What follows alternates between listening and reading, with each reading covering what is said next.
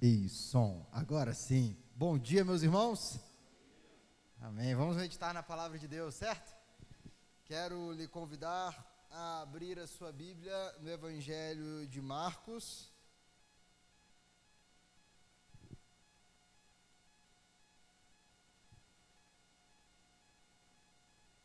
Evangelho de Marcos, capítulo 1.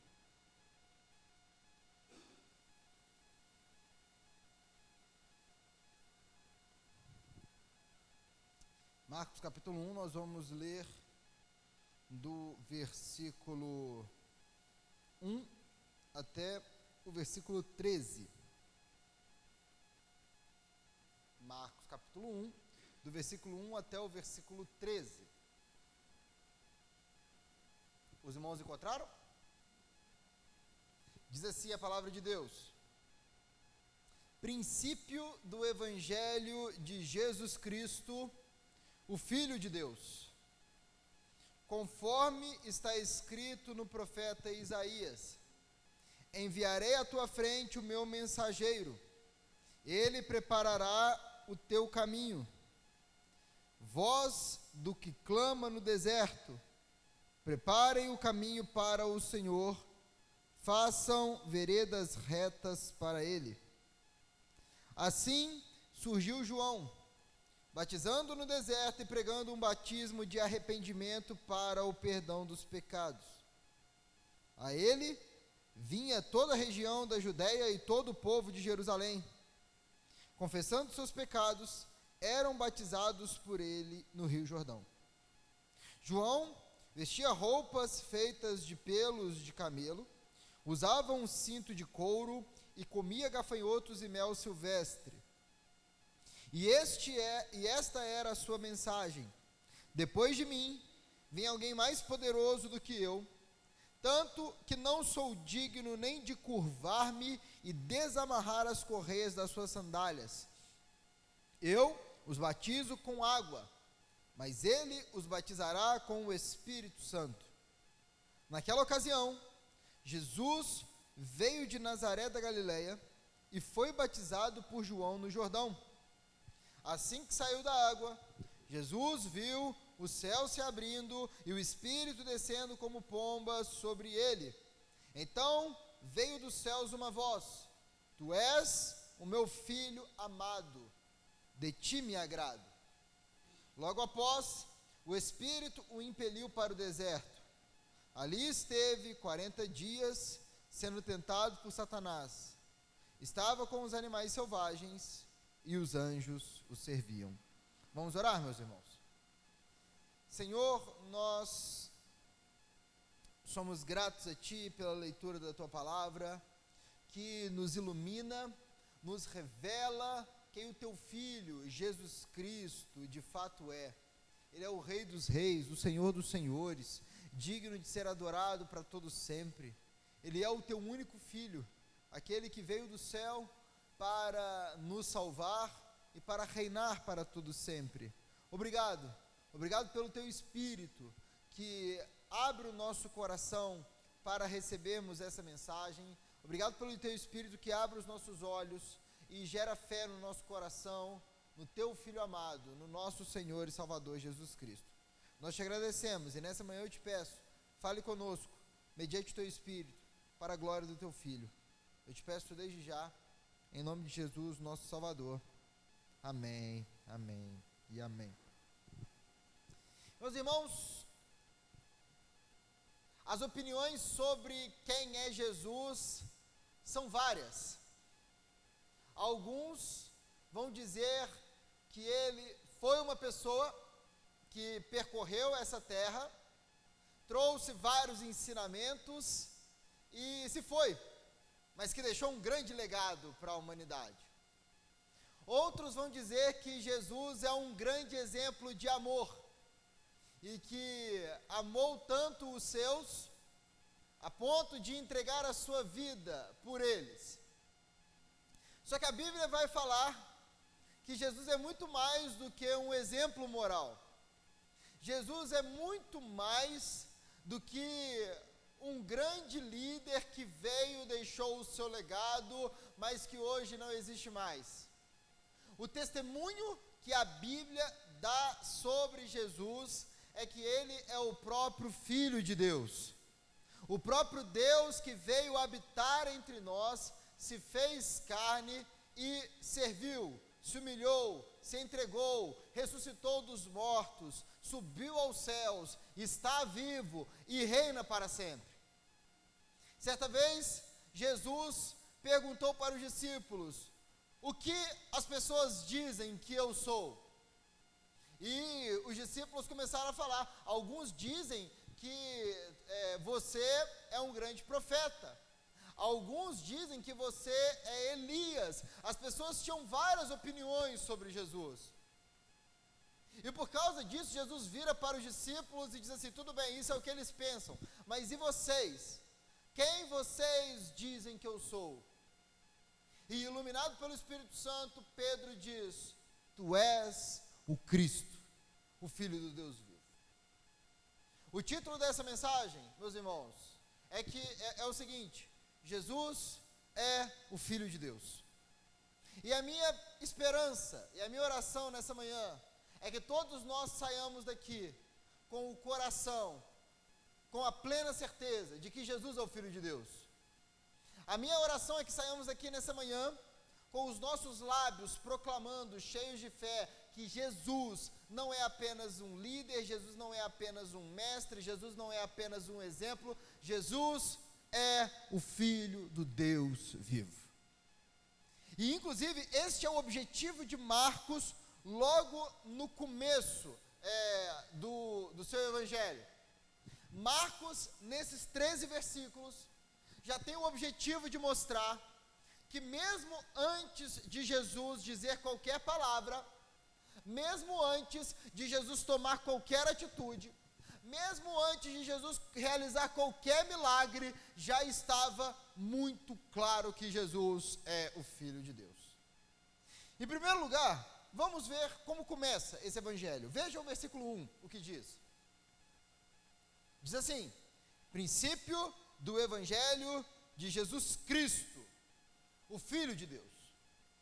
Em primeiro lugar, a gente precisa entender o que, que significa a palavra Cristo. Muitas pessoas pensam que, e eu vou fazer até uma introdução um pouco mais longa para que a gente consiga entender o que o texto de fato está dizendo. Mas muitas pessoas pensam que Cristo é o sobrenome de Jesus. É, Jesus Cristo. Mas isso não é verdade, meu irmão. Cristo, na verdade, é um título que significa ungido, escolhido, o rei. E para a gente entender isso daqui, a gente precisa caminhar um pouquinho pelo Antigo Testamento. Meus irmãos, o Antigo Testamento, ele é um, ele é um apontamento para o Novo Testamento. O Antigo Testamento é Deus preparando o cenário para a vinda do seu reino definitivo. Todas as promessas e expectativas do Antigo Testamento são como um rio que desaguam no começo do Novo Testamento, na pessoa e nas obras de Jesus Cristo. Deus, preparando esse cenário, criou um povo separou um homem chamado Abraão, e deste homem formou uma grande nação. E depois que muita coisa aconteceu, depois que vários anos se passaram, Deus estabelece reis sobre este povo. E Deus, inclusive, faz uma promessa extraordinária para o segundo rei da história desse povo. O primeiro rei foi Saul. Esse rei foi rejeitado por Deus. E Deus levanta um rei segundo o seu coração, chamado Davi. E em 2 Samuel capítulo 7, eu até cheguei a citar isso no domingo passado aqui na conferência de Páscoa. Em 2 Samuel capítulo 7, Deus faz uma promessa extraordinária para Davi. Deus diz para Davi que a família dele reinaria para sempre que a dinastia de Davi sempre ocuparia o trono do povo de Deus. Que a, o reinado da família de Davi jamais teria fim. Os filhos de Davi reinariam para sempre. E meus irmãos, quando chega Salomão, o filho de Davi, nós podemos ver que a bênção de Deus sobre esse reinado era evidente. Israel cresceu, Israel dominava sobre os outros povos, Salomão tinha palácios, mas para nossa tristeza, Salomão peca contra o Senhor. E essa, inclusive, é a história da família de Davi. Apesar de Deus ter prometido que a família de Davi ia reinar para sempre, os filhos de Davi abandonam o Senhor. Os filhos de Davi, apesar de estarem no trono, não obedecem àquele que de fato está no mais alto e sublime trono. Começam a adorar falsos deuses, começam a cair na desonestidade, começam a desobedecer a lei de Deus, e por causa disso, a bênção do Senhor só vai se esvaindo daquele reino. A bênção do Senhor só vai escorregando pelas pontas e o reino vai ficando cada vez menor. A riqueza é perdida, a glória é perdida. E quando vai ver, meu irmão? O reino foi encolhendo tanto, tanto, tanto, tanto, que chega uma hora que Deus entrega a nação de Israel nas mãos dos seus inimigos. Israel, que foi liberta do Egito para viver na terra prometida e ser livre, agora mais uma vez viveria na escravidão. Agora, mais uma vez, veriam os seus governantes acorrentados, presos. E tudo isso por quê? Porque o povo de Deus e a família escolhida por Deus para reinar para sempre abandonaram o próprio Deus. Mas, meu irmão, Deus não tinha desistido dos seus planos. Antes de enviar o povo para a escravidão, Deus já tinha avisado que traria o seu povo de volta para a terra. E que ele não faria apenas isso, Deus também avisa que traria um novo Davi, um novo descendente de Davi, um novo rei, mas que seria não como os reis anteriores, pelo contrário, seria um rei justo. E esse rei reinaria para todos sempre.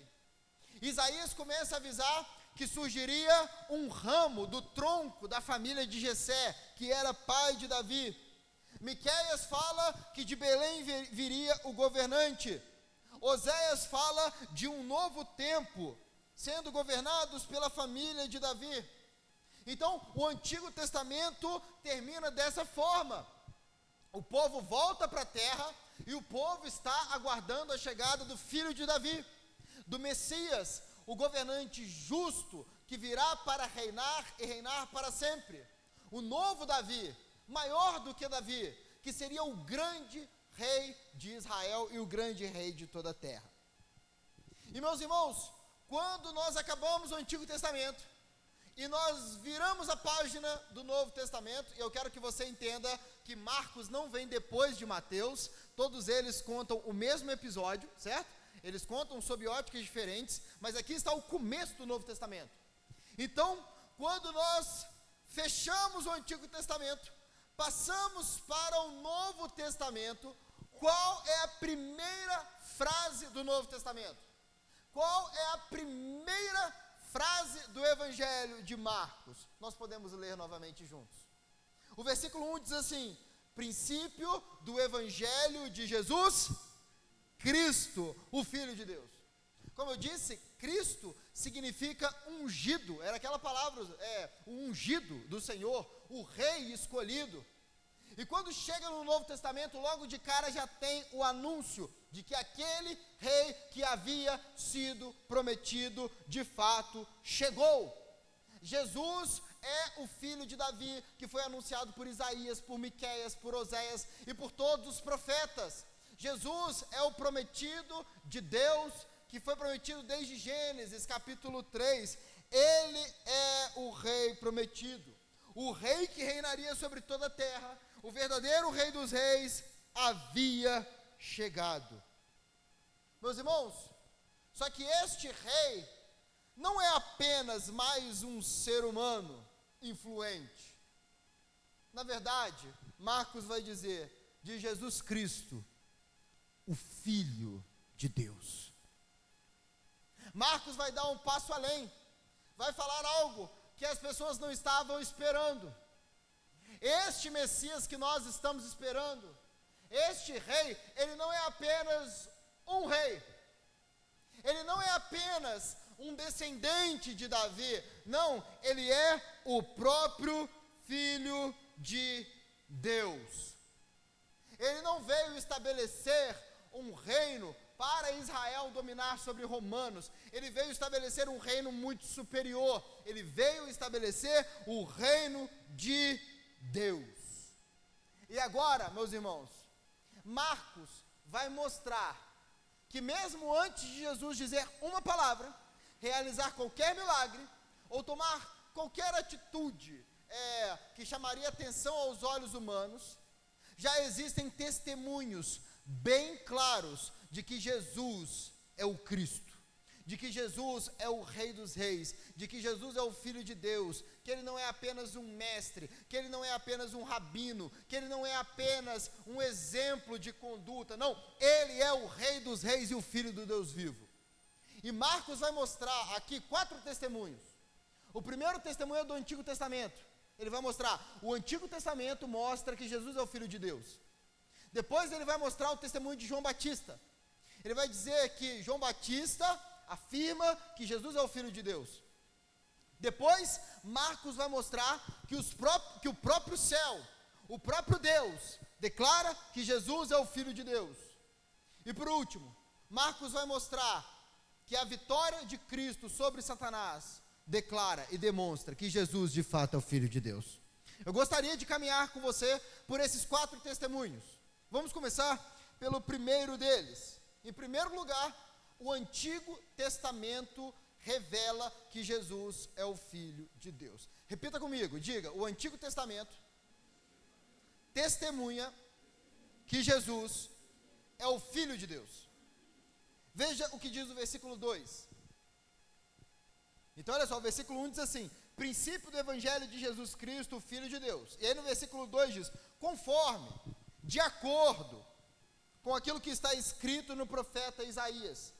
Enviarei à tua frente o meu mensageiro, ele preparará o teu caminho. Voz do que clama no deserto, preparem o caminho para o Senhor, façam veredas retas para ele.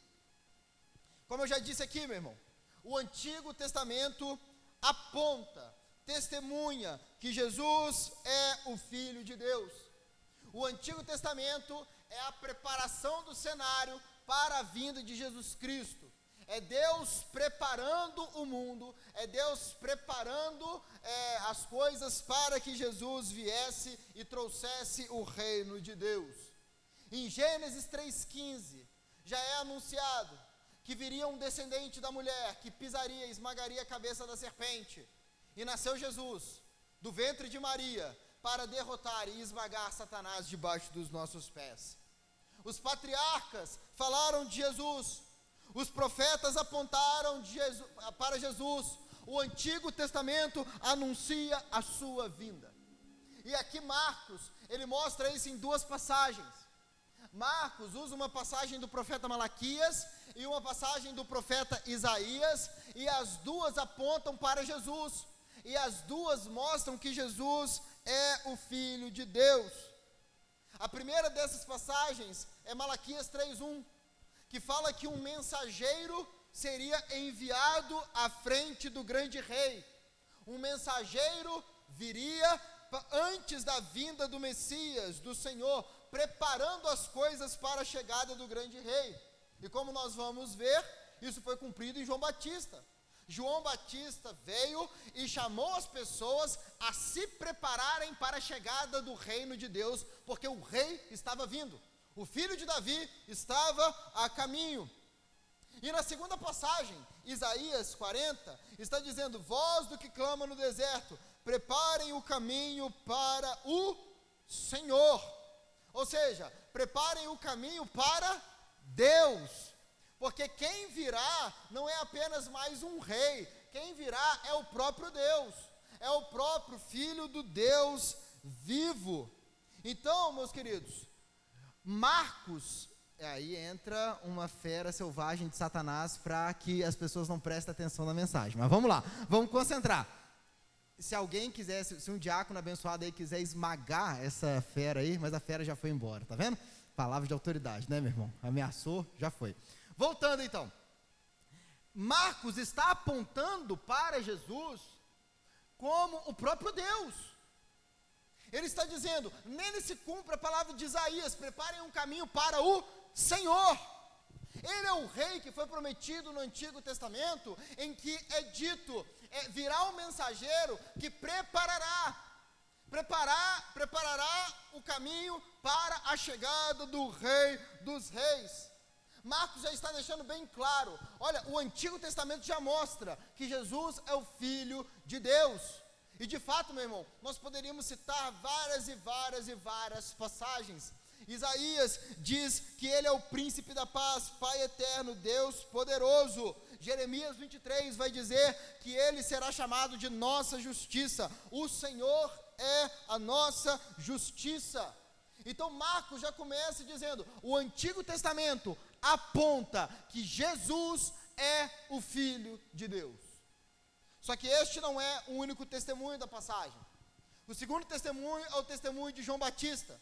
Marcos está mostrando, o Antigo Testamento aponta para Jesus como Filho de Deus, e João Batista, o mensageiro que seria enviado, também declara que Jesus é o Cristo, o Filho do Deus vivo. Vamos ler o versículo 4. Versículo 4 começa dizendo assim: Assim surgiu João. Ou seja, aquilo que o Antigo Testamento profetizou estava sendo cumprido agora em João. Estava, estava dizendo, vai surgir um mensageiro que vai preparar o caminho. E aí, Marcos está dizendo, João é esse mensageiro. Ele diz, assim surgiu João. E o que, que João fazia? Vamos ver. Batizando no deserto e pregando um batismo de arrependimento para o perdão dos pecados. Quem é João? João é o mensageiro do rei. Os reis, antigamente, antes de chegarem numa cidade, eles enviavam mensageiros que anunciavam a sua vinda, que anunciavam que o rei estava vindo. João é esse mensageiro, enviado da parte de Deus antes da chegada do seu filho, antes da chegada do rei dos reis. E o que que João faz? João prepara as pessoas para a chegada do reino de Deus para a chegada do Messias, para a chegada do descendente de Davi. E como é que foi essa preparação? Essa preparação foi por meio de um batismo de arrependimento. Ou seja, o rei escolhido por Deus estava vindo. E as pessoas deveriam se preparar para a chegada desse reino. Um reino de justiça, não um reino de pecado. Um reino de santidade, não um reino de imoralidade um reino de, é, de coisas corretas e não de desonestidade e não de corrupção. Então as pessoas deveriam se arrepender dos seus pecados para a chegada desse grande rei. Era necessário arrependimento. Então, João começa a anunciar a chegada do rei, e as pessoas deveriam se arrepender. Por quê? Porque esse rei é um rei justo, e o seu reino será um rei de justiça essas pessoas deveriam abandonar os seus pecados. Versículo 5 vai dizer assim: A ele vinha toda a região da Judéia e todo o povo de Jerusalém, confessando seus pecados, eram batizados por ele no Rio Jordão. Então ali, João já estava preparando as pessoas, já estava surgindo um povo que creu na mensagem de João e estava pronto para a chegada imediata do reino de Deus estava pronto para ver o surgimento, a exaltação do filho prometido de Davi. E é muito interessante como João é descrito no texto. Veja o que diz o versículo 6. João vestia roupas feitas de pelos de camelo, usava um cinto de couro e comia gafanhotos e mel silvestre. Meus irmãos, olha que interessante. Por que, que Marcos faz questão de falar essas coisas aqui? Você acha que Marcos era apenas um jornalista da moda que falava assim: ah, não, vamos descrever aqui para o pessoal imaginar como é que João estava vestido? Não! Marcos tem intenções claras ao colocar essas palavras aqui. Essas roupas de João eram semelhantes às roupas de Elias, que Elias usava, você pode ver depois em 2 Reis capítulo 1. Elias tinha um tipo de vestimenta semelhante. E esse texto de Malaquias, que foi citado no começo do, do capítulo, logo depois as pessoas conheciam, elas conheciam o texto. E logo depois é dito que o mensageiro viria no poder de Elias, preparando o caminho para a chegada do Rei dos Reis. E aí surge um homem no deserto que se veste igual Elias, que não era uma figura muito simpática, como Elias também não deveria ser, e apontando que o Rei dos Reis estava vindo. Então, meus irmãos, olha só, Elias chamou o povo para o arrependimento. O povo adorava Baal e deveria adorar ao Senhor. E agora vem João Batista com roupas semelhantes a Elias, falando assim: abandonem os seus pecados, porque porque o rei, o único rei está vindo para reinar para sempre. Como eu já disse, a função de João Batista era preparar o caminho para a chegada do rei. E por causa disso, João Batista falava sobre esse rei. Vejam o que ele diz no versículo 7. Versículo 7 diz assim: E esta era a sua mensagem: Depois de mim, vem alguém mais poderoso do que eu, tanto que não sou digno nem de curvar-me e desamarrar as correias das suas sandálias. Meu irmão, essa frase aqui é uma frase simplesmente extraordinária. Essa frase aqui mostra a dignidade do rei que estava vindo. Se abaixar e desamarrar as sandálias, se abaixar e lavar os pés, era um trabalho de um escravo. Era algo que, bem possível, o menor dos escravos fazia. Mas João Batista está dizendo aqui que aquele que estava vindo era tão poderoso, tão digno, tão santo, que ele não era digno sequer, olha só, ele não era digno sequer de ser escravo desse rei. Ele não era digno de ser, meus irmãos, o pior dos escravos desse rei. Está entendendo o que João está falando aqui? João, o pregador enviado por Deus, está dizendo que este rei é tão digno que ele, que ele não merece nem ser escravo desse rei. João sabia quem ele era, e João sabia quem Jesus é. Interessante é que João aqui é um profeta falando sobre um rei. Se você olhar no Antigo Testamento, isso não é comum, isso não é nada comum entre profetas e reis. Lembra que eu falei que os filhos de Davi abandonaram o Senhor? E Deus levantava os profetas para quê? Para condenar o pecado dos filhos de Davi. Natã repreende Davi, porque Davi adulterou. Elias é aquele que acusa o rei Acabe de ser o perturbador de Israel. E você vai ver Eliseu e vários outros profetas acusando os pecados dos reis de Israel. Mas agora está aqui um profeta chamado João Batista, e esse profeta não acusa o rei de Israel, não, meu irmão, porque esse rei que está vindo é diferente. E diante desse rei, sabe o que, que você faz? Diante desse rei, você se prostra, você se rende, você se humilha. Porque quem está vindo não é apenas mais um filho mau de Davi, não é apenas um imitador de Salomão, não é apenas mais um rei da linhagem de Davi. Não, quem está vindo é o Filho de Deus. João sabe que aquele que estava para vir era aquele que tem o um nome que está acima de todo nome. É aquele que verá todo joelho se dobrando diante dele. João sabia que aquele que viria era aquele que reinaria para todo o sempre. Só que João não diz apenas isso. Já é grandioso o que João está dizendo aqui. Mas João dá um passo além. Veja o que diz o versículo 8. Versículo 8 diz assim: Eu os batizo com água, mas ele os batizará com o Espírito Santo. É como se João estivesse dizendo: Eu posso mergulhar vocês na água, eu posso é, fazer com que o corpo de vocês fique envolto pela água, mas virá este que virá, é aquele que vai encher vocês do Espírito Santo de Deus. E aí você começa a pensar, meu irmão, quem é a única pessoa que pode enviar o Espírito Santo? O Espírito Santo é Deus, amém? quem é a única pessoa que pode enviar Deus? Quem é a única pessoa que tem autoridade para enviar o Espírito Santo, para enviar Deus? E a resposta é: somente o próprio Deus. Somente o próprio Deus pode dizer o que Deus deve fazer, pode enviar o próprio Deus. E o Antigo Testamento deixa isso claro.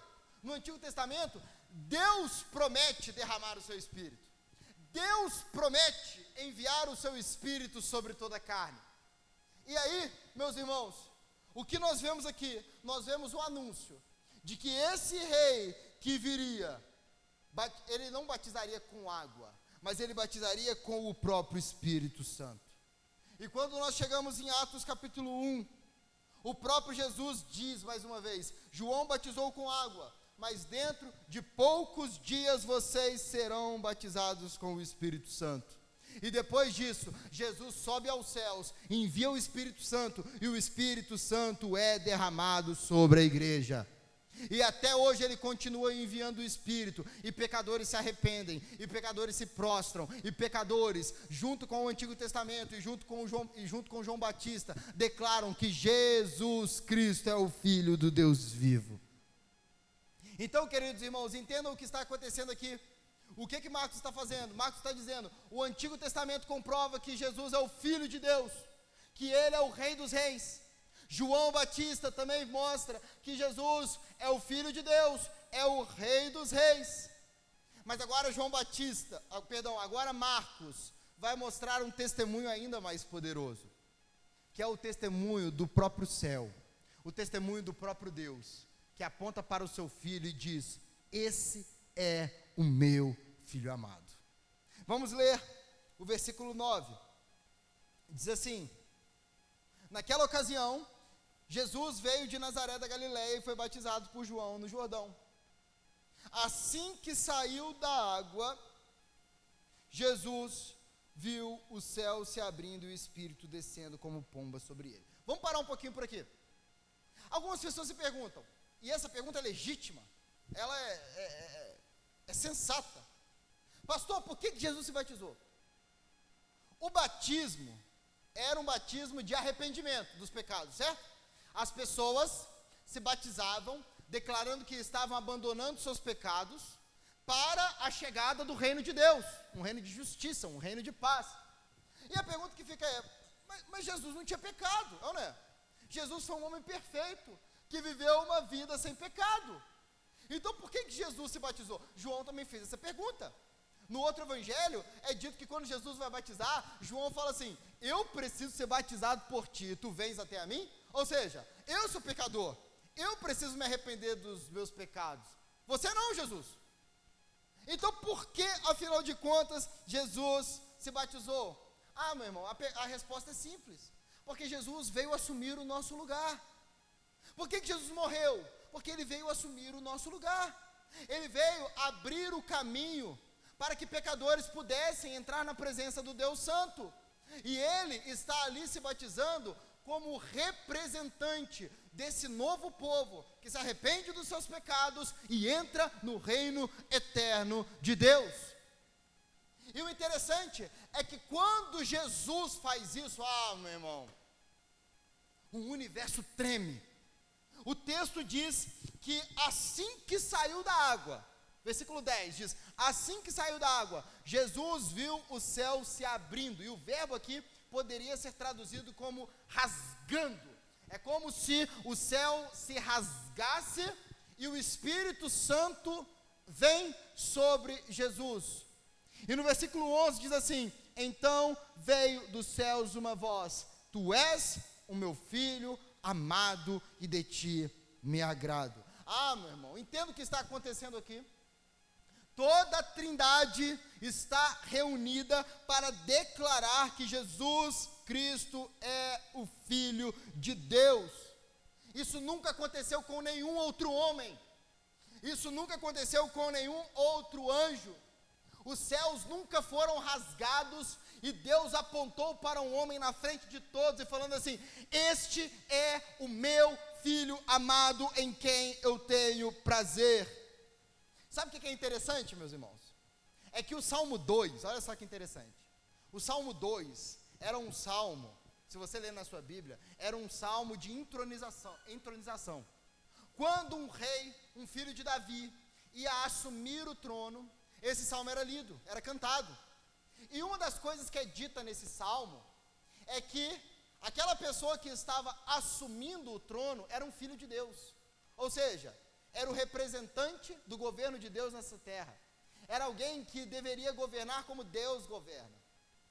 E o interessante é que na frente de todas aquelas pessoas, o que que Deus faz? Ah, meu irmão, não é uma pessoa que está cantando uma música. Não é uma pessoa, não é um coral bonito que está declarando que Jesus é o Filho de Deus. Não! Agora o próprio Deus faz questão de rasgar os céus, apontar para Jesus e falar: Ele é o Rei, Ele é o meu filho, Ele é o prometido, Ele é aquele que foi escolhido por mim para trazer o meu reino para essa terra. Os céus se abrem e o próprio Deus declara: Este é o meu filho amado em quem eu tenho prazer os céus se abrem e o Espírito Santo repousa sobre Jesus, mostrando que Ele é aquele que tem todo o poder para perdoar pecados, para ressuscitar os mortos, para dar vida aos que estão enfermos, para destruir as obras do diabo, para fazer aquilo que somente Deus pode fazer.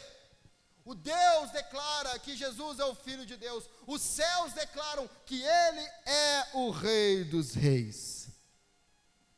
Deus está anunciando para todos ali que o Messias havia chegado e que este Messias era o próprio Filho de Deus. Só que o texto não acaba aqui.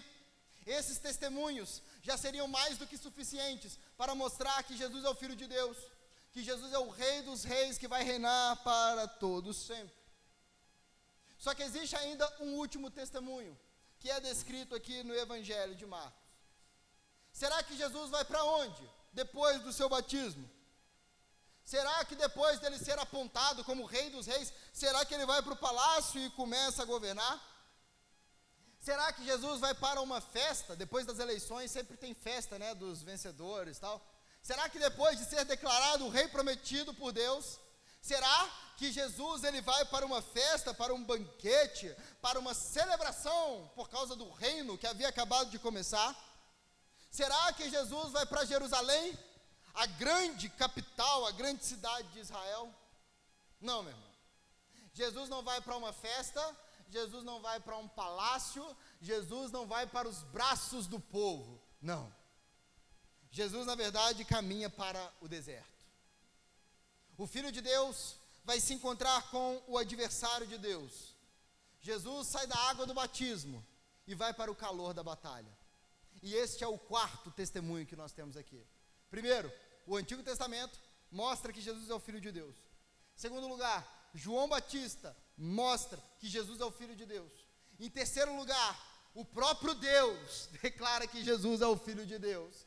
E por, em quarto lugar, a vitória de Jesus sobre Satanás declara que Jesus é o Filho de Deus. Vamos ler os versículos 12 e 13. Diz assim: Logo após o Espírito Santo o impeliu para o deserto. Ali esteve 40 dias, sendo tentado por Satanás. Estava com os animais selvagens e os anjos o serviam. Como eu já falei aqui várias vezes, meu irmão, Jesus é aquele que veio estabelecer o reino de Deus. E para estabelecer o reino de Deus, o que Jesus deveria fazer? Derrotar o adversário de Deus, Satanás, que luta contra o povo, contra o reino de Deus. E o interessante é que quem provoca essa batalha, quem produz essa batalha não é Satanás. Não é Satanás que vem correndo atrás de Jesus e falando assim: vão acabar com isso. Não. Quem é que leva Jesus para o deserto? Para enfrentar Satanás? O próprio Espírito Santo de Deus. O Espírito Santo vem sobre Jesus no batismo e no versículo 12 diz: Veja, o Espírito o impeliu para o deserto. Quem é que toma a iniciativa do confronto? Quem começa a briga, se a gente pode dizer assim, é o próprio Deus. Não é Satanás que decide enfrentar Jesus, é Jesus que está invadindo o seu território. Existia uma crença, inclusive, meus irmãos, o deserto é um lugar muito simbólico. Existia uma crença na época que os demônios habitavam no deserto, que os demônios ficavam no deserto. Então, quando Marcos fala assim, o Espírito Santo impeliu Jesus para o deserto, os leitores ali estão tendo a ideia de que Jesus foi enfrentar Satanás no território de Satanás. Se fosse time de futebol, sabe? Está jogando na casa do adversário, no território inimigo. Jesus está indo enfrentar Satanás lá no terreno que é habitado por demônios. E isso é muito interessante, meu irmão. Porque isso nos faz voltar lá no Gênesis, lá no jardim do Éden. Por quê? Porque no início da Bíblia, o que, é que nós vemos? Nós vemos Satanás entrando no jardim de Deus. Nós vemos Satanás entrando no mundo perfeito que Deus criou. E Satanás seduz o homem. E Satanás derrota Adão. Adão estava no ambiente perfeito, com a vida perfeita. Adão era amigo de Deus. E ainda assim, Adão foi derrotado pela serpente. E meus irmãos, de lá para cá, todos nós seguimos os passos de Adão, todos nós. Romanos 3 vai dizer que todos nós pecamos. Eu tenho plena convicção de que você consegue é, ver na sua vida momentos de Adão. Momentos em que você olha para a sua vida e ao invés de seguir a voz do Senhor, você seguiu a voz da serpente. Eu tenho plena convicção de que se você olhar para o seu passado, você enxerga esses momentos em que ao invés de seguir a voz do seu Criador, que te sustenta, que te alimenta, que cuida de você, você seguiu a voz do inimigo do Criador, a voz daquele que se rebela contra o Senhor. Só que o interessante, meu irmão, é que logo depois da queda do homem, em Gênesis 3, Deus faz a promessa. Deus diz para a serpente: Ele diz, vai vir um homem que vai te derrotar. Deus diz para a serpente: Satanás, você enganou o homem, você induziu, seduziu o homem a se rebelar contra mim, mas virá um dia em que nascerá um homem que não será derrotado por você, que não será seduzido por você. Chegará o dia em que virá um homem que derrotará você, Satanás. E em Marcos nós vemos essas palavras sendo cumpridas. Jesus é aquele que traz o reino de Deus, ele é aquele que vai enfrentar o diabo. E meus irmãos, Jesus não vai enfrentar Satanás em um jardim. Pelo contrário, Jesus vai enfrentar Satanás em um deserto. Quando Jesus enfrenta Satanás, ele não pode comer de todo fruto, de toda árvore, não. Quando Jesus enfrenta Satanás, ele já está em jejum há 40 dias e 40 noites. Quando Jesus enfrenta Satanás, meu irmão, ele não está num jardim belo, em um mundo perfeito, sem morte, bom, não. Jesus está no deserto, cercado por animais selvagens. Só que a boa notícia, meu irmão, é que mesmo nesse cenário inóspito, terrível, Jesus vence Satanás.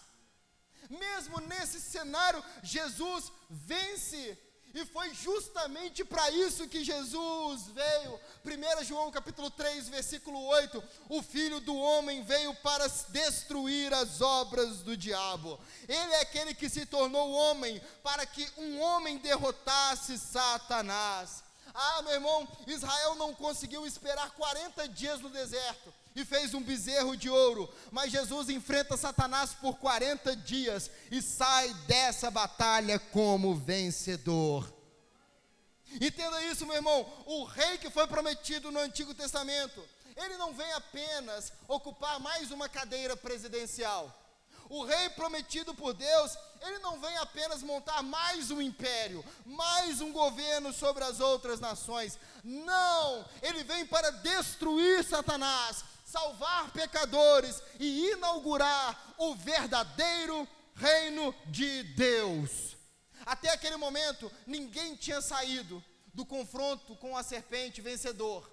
Até aquele momento, Todos tinham pecado, mas a partir daquele momento surge o primeiro homem que vence a serpente e que faria um povo inteiro vencê-la. A palavra de Deus diz, meu irmão, que aquilo que Jesus fez, aquilo que Jesus conquistou, também será aplicado a nós. Jesus é aquele que esmagou Satanás debaixo dos seus pés. E Romanos, no final da sua carta, Paulo diz: E em breve o Deus da paz esmagará a Satanás debaixo dos nossos pés. Meus irmãos, Marcos aqui está mostrando que Jesus é o Filho de Deus, é o Rei dos Reis. Aquilo que aconteceu lá atrás continua acontecendo hoje. Quando é perguntado quem é Jesus, as pessoas têm várias respostas, mas apenas uma é correta. As pessoas podem dizer que Jesus é um mestre moral, que Jesus é um exemplo, que Jesus é isso, é isso, é aquilo. Mas qual é a resposta certa, pastor? É a resposta que a Bíblia dá. Jesus é o Filho de Deus que reina para todo sempre. Ele é o Cristo. E hoje eu faço a pergunta para você: quem você diz que Jesus é? Quem você diz que Jesus Cristo é? Meu irmão, porque é a resposta a essa pergunta que separa o povo de Deus do povo das trevas. Aqueles que creem que Jesus hoje está vivo, você crê nisso? Amém? Aqueles que creem que Jesus está vivo hoje, que ele não permaneceu no sepulcro, que ele ressuscitou dos mortos, subiu aos céus, foi exaltado, é adorado por anjos, é rei sobre toda a terra. Aqueles que acreditam nisso têm a vida eterna. Aqueles que acreditam nisso fazem parte do povo de Deus. Mas aqueles que não creem no Filho de Deus já estão condenados para todo sempre. Quem, afinal de contas, você diz que Jesus é? Sabe por quê, meu irmão? Porque em breve, todos darão a resposta certa. Mas em breve, meu irmão, quando isso acontecer, a janela já vai ter se fechado. Em breve, meu irmão, todos vão ver a face de Jesus. E eu não estou falando aqui de forma metafórica, não. Sim, nós vamos ver os olhos, o rosto, as mãos de Jesus. Nós vamos ver o homem vindo dos céus com poder e glória, porque este homem está vivo. Este homem está vivo, reinando. E em breve nós vamos nos encontrar com este homem, que virá com poder e glória, vindo sobre as nuvens dos céus. E nesse dia, todos darão a resposta certa. Todos vão falar o que o Antigo Testamento já falava, o que João já falava, o que o próprio Deus já falava, o que as ações de Jesus já testemunhavam. Naquele dia, todos vão se dobrar e declarar: Jesus Cristo é o Senhor. Jesus Cristo é o Rei dos Reis todo olho verá, todo joelho se dobrará, toda língua confessará. Mas, queridos, naquele dia, isso será a exaltação de Jesus. O dia de reconhecer Jesus como rei é hoje, é hoje. João, olha, dizia: o rei está a caminho. Preparem-se para a chegada do rei. Meus irmãos, esta é a mensagem que nós estamos pregando hoje. Jesus está a caminho. E você deve se preparar para a chegada desse grande rei.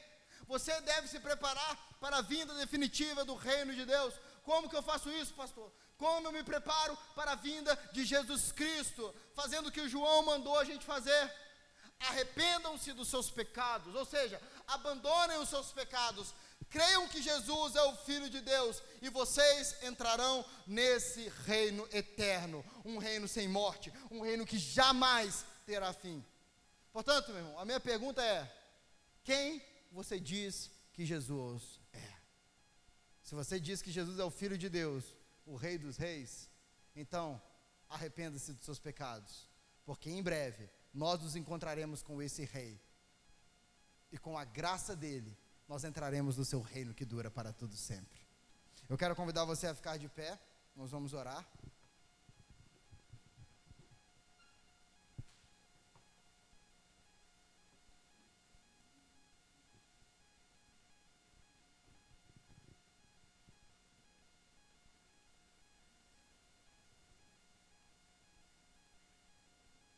Senhor Jesus, nós te exaltamos nessa manhã. nós rendemos louvores ao teu santo nome. Declaramos que tu és o centro da história. Tudo aponta para ti. Ah, Senhor. Não há ninguém que se compare a ti. Tu és não apenas mais um filho de Davi, tu és o filho de Davi. Tu não és apenas mais um rei, mais um imperador, tu és o Senhor, o único digno de ser adorado, o Rei dos Reis, o Filho do Deus vivo. E nós declaramos isso nessa manhã. Nós nos juntamos à grande nuvem de testemunhas. Nós nos juntamos a João, ao Pai, ao Antigo Testamento e declaramos, Jesus, que Tu és o nosso Rei. Tu estás vivo, Tu reinas para sempre e em breve nós veremos a tua face, ó Jesus. Veremos a face do nosso Rei.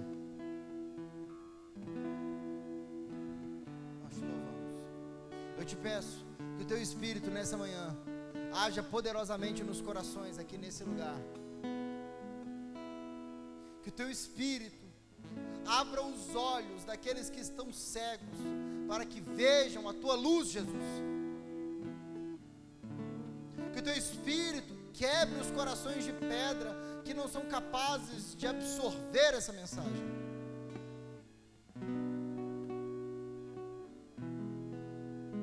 Nós te louvamos, nós exaltamos o teu nome. Amém e amém. Graças a Deus. Eu acho que nós podemos terminar cantando a honra, a glória, a força e o poder ao Rei